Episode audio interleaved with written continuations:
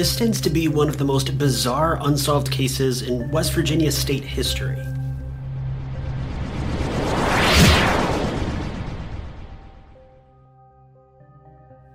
Kathy Goble was a middle aged woman that worked at a small men's shop in West Virginia named Kelly's. She worked at the store for more than a decade and seemed perfectly happy with her job and her life.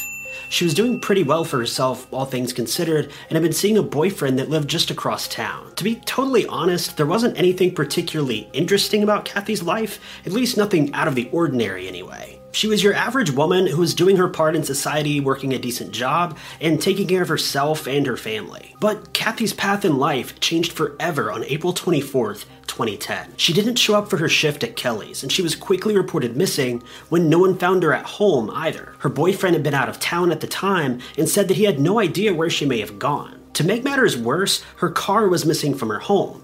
If she happened to have taken her car with her wherever she went, she could be literally anywhere by the time police were alerted to her disappearance. A search and rescue mission was immediately called, and it didn't really take long for police to find her car abandoned on the roadside of a highway. It didn't seem to be damaged in any way and looked like it would run just fine.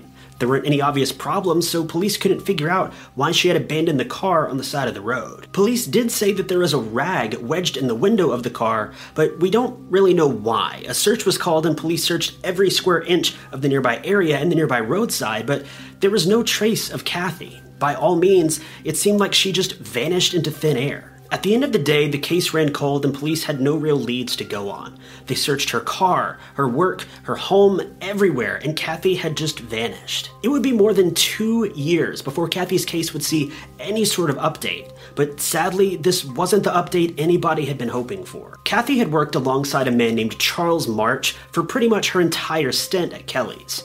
Everyone loved Charles. He was a very well mannered guy and didn't really get into anyone's business or cause any sort of trouble. He lived in a small single wide trailer just a few miles away from Kelly's, and the trailer was placed just off the side of the railroad tracks, a short ways from the downtown area of town. All of Charles's coworkers and neighbors have said that he was, by all means, a pretty unremarkable guy as well. He was close with a few of his neighbors who claimed that they'd get together and share drinks and watch sports and wrestling on some weeknights. He was a dependable guy with lots of friends that loved him. Charles had been speaking to his son, though, about a sinkhole in his yard that he couldn't really seem to get fixed. He tried to fill it several times over the years, but the hole would just collapse every time he filled it. Considering he was in his late 50s or 60s at the time, his son offered to come help him out and figure out what was actually causing his yard to just continually collapse in this one specific location. Charles was at work when his son arrived at his trailer, and he immediately noticed the spot in the yard and just got straight to work. While his father had just tried to fill the hole several different times, his son wanted to get to the bottom of things and decided to dig to the bottom of the hole and actually find out what the problem was once and for all. He dug a few feet down and found that a plastic bag had been stuffed at the bottom of the hole. He pulled the bag out of the ground, and sure enough, that's what was causing the hole. When he looked inside the bag, he found that it had been filled with bones. They seemed like animal bones at first, but then he found a human skull. He immediately left his father's home and walked straight across the railroad tracks and directly to town hall. He asked to speak with the chief of police, but he was out of town at the time, so he spoke with the mayor, who then immediately called 911, and police then showed up at Charles's house within just a few minutes. After looking in the plastic bag, police confirmed that the bones were human, so they headed straight to Kelly's to speak with Charles. Rather than interrogate him in front of all of his employees and customers, the police explained the situation to everyone who was working with him that day and asked Charles to come down down to the police station. They spoke with him about the hole in his lawn, but he said he had no idea what was causing it. One of the investigators then explained that they found a bag of bones, and Charles was more than willing to share the truth of what had really happened. Even though he had initially tried to deny anything that he had to do with these bones, he quickly changed his tune and confessed, and he told them exactly what no one wanted to hear that the bones belonged to Kathy Goble. At this point, Kathy had been missing for more than two years, and Charles's coworkers said that there was never a day that went by when they didn't talk about Kathy and wonder what had happened to her at work. They had several ceremonies for Kathy. They would remember her life and her dedication to her job. And Charles attended most of these celebrations, and his coworkers say that he didn't really act strange or do anything out of the ordinary at any of these events that would make anyone think he had anything to do with it.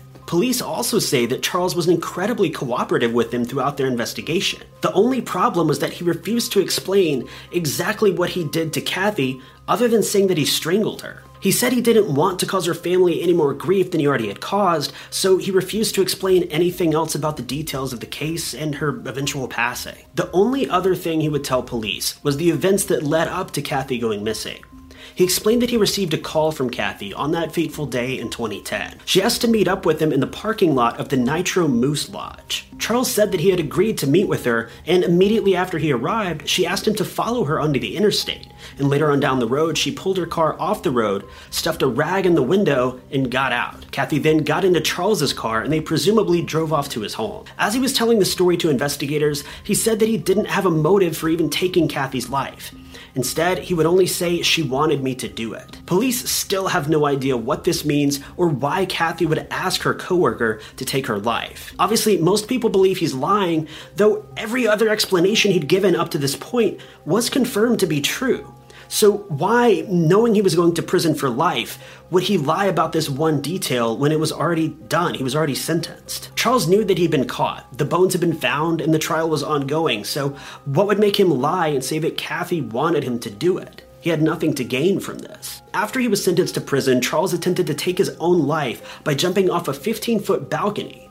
He wasn't successful, obviously, but he would pass away in prison at the age of 62 just a short time later. This case has led many people to wonder what truly happened to Kathy, and what did Charles actually do to her? To be upfront, we don't really know. The only conclusion that anyone can really come to is that Kathy could have been in some sort of intimate relationship with Charles. We've shared stories in the past where people wish to have their lives taken in violent yet sexual ways, and it's possible that could be what happened to Kathy, but really we have no idea. It is definitely possible, though, that she may have asked Charles to take her life in the way that she felt would be most fulfilling, and he happily did so. I know this is incredibly dark and it's nothing any of us probably want to think about, but it is a genuine possibility that should be explored. The other option, assuming Charles is telling the truth, is that Kathy may have been much more depressed than she led her peers to believe. It's possible she wanted to end her own life, but didn't really know how to do it on her own or didn't want to do it on her own. So she asked Charles to help her. This option would make sense, and it's not as uncommon as you may think. The other possibility is that Charles is simply lying. Though, if he is, police can't seem to explain how her car ended up on the roadside that day, or why she would have called Charles to meet up with him at the Moose Lodge. These facts personally make me believe that Charles could actually be telling the truth. At the end of the day, there are just far more questions than answers, as is true with most of the cases we cover here. If you've got any theories, please feel free to share them with all of us in the comments below. I'm all ears, and I'm sure most of you guys are as well. This is a very strange case that just doesn't seem to add up no matter how you look at it.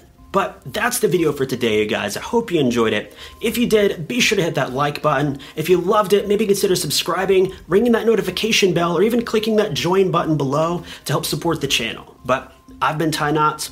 You guys have been lovely, and I'll catch you in the next video.